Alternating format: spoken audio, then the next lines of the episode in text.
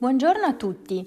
Nelle scorse settimane abbiamo parlato di stile, abbiamo parlato dei fondamentali della vendita, abbiamo visto le prime modalità di interazione e abbiamo anche descritto come grazie ai fondamentali e allo stile, che è quell'elemento che fa da collante come il legante di una ricetta, riusciamo a creare una relazione coinvolgente e entusiasmante con i nostri clienti.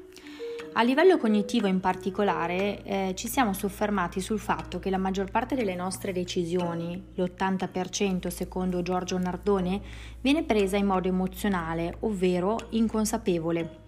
Questa constatazione ci ha portato a mh, mm, dedurre che abbiamo un sistema cerebrale basato su pensieri veloci e pensieri lenti. Attivare i primi, i pensieri veloci appunto, determina il successo delle nostre interlocuzioni finalizzate ad influenzare l'altro, come nel caso di una vendita o di una negoziazione. A questo si aggiunge quanto dimostrato da William James, filosofo e psicologo di inizio secolo, con la sua teoria delle immagini mentali e ancora prima da Jeremy Bentham, filosofo vissuto invece a cavallo tra il Settecento e l'Ottocento, che parlava di una algebra morale.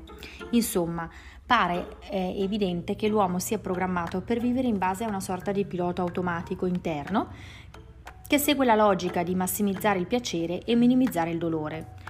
In questo modo sarebbe semplice, no? La vera sfida però risiede nel fatto che dobbiamo comprendere realmente cosa significhino piacere e dolore per ciascun individuo in base alla propria storia, alla propria esperienza e alla propria educazione. È per questo motivo che diventa assolutamente importante progettare ogni singola azione relazionale rivolta ai nostri clienti o prospect, facendo attenzione in particolare ad alcuni punti. In primis la presentazione della nostra motivazione e strategia, partendo da un perché e toccando potenziali interessi comuni. Che cosa accomuna eh, me e il mio cliente in questa particolare transazione?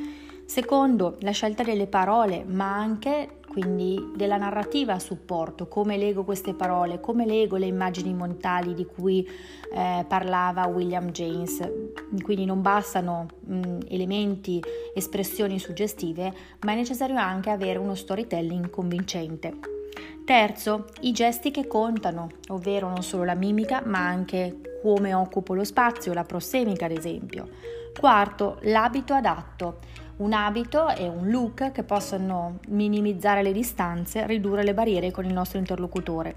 Quinto, eh, la progettazione del luogo di incontro che può essere fisico e che molto spesso sfugge alle nostre eh, capacità di, di mh, progettazione, ma anche digitale. In questo caso, se la distanza è maggiore, però abbiamo il vantaggio di poter creare in anticipo il setting ideale per la nostra ehm, relazione. Sesto, il giusto tempo. Per elaborare un, in, uh, un argomento, eh, per affrontare un tema, è necessario calcolare quale sia il tempo corretto e ricordiamoci che eh, l'attenzione eh, nell'era della, dei digital media è molto più labile, quindi anche di questo dovremo tenere in co- conto. Infine, settimo, eh, l'orchestrazione degli strumenti, cioè come utilizzo diversi tool nello stesso tempo, una sorta di omnicanalità della vendita.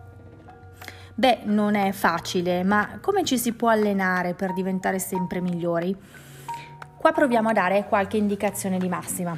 Per preparare correttamente un incontro, eh, innanzitutto bisogna riflettere su due elementi di base, la conoscenza del cliente eh, che se non ottimale deve essere integrata con raccolta di informazioni ehm, inerenti non tanto al suo passato ma anche ai suoi comportamenti, ai suoi interessi, ai suoi progetti per il futuro e poi una riflessione sul eh, nostro livello di coinvolgimento eh, nelle soluzioni, nella eh, negoziazione che affrontiamo. Ehm, mappare le esigenze dei clienti, ma anche il nostro stato d'animo eh, è importante per essere efficaci. Ehm, inoltre, con le nuove tecnologie che abbiamo dovuto utilizzare in modo massivo nell'ultimo periodo, eh, i, i, momenti di contatto con il cliente si moltiplicano, ma sono molto brevi, quindi vanno massimizzati toccando solo le corte necessarie. Eh, preparazione, preparazione, preparazione con anticipo per avere risultati incisivi e piacevoli nello stesso tempo. Inoltre eh, è importante, come dicevamo prima, scegliere le parole, eh, quindi imparare ad allenarsi sulla nostra modalità comunicativa.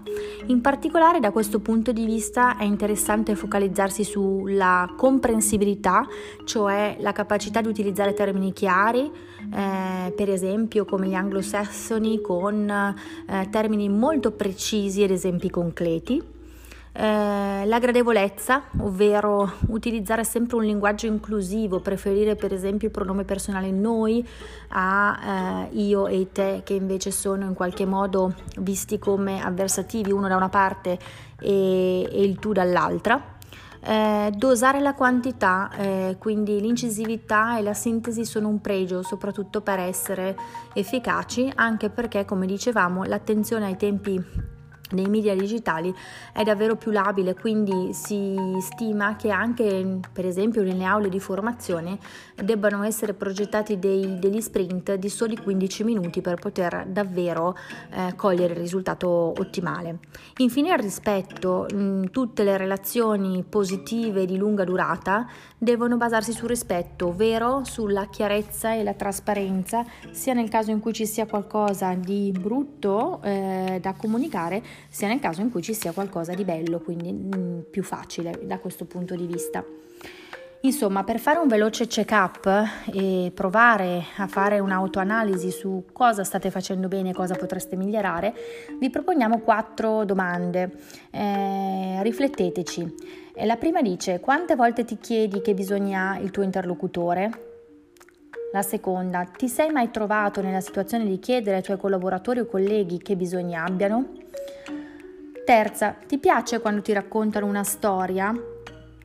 Perché? Quarto, quanto tempo dedichi a studiare approfonditamente i tuoi discorsi, lavorando per renderli più emozionali o suggestivi?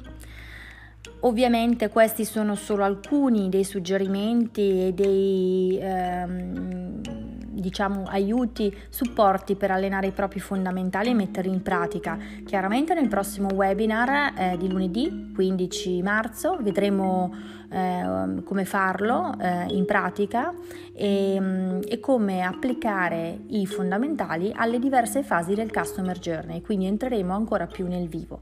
Nel frattempo eh, buona riflessione, buon lavoro e rimanete con- connessi. Stay tuned.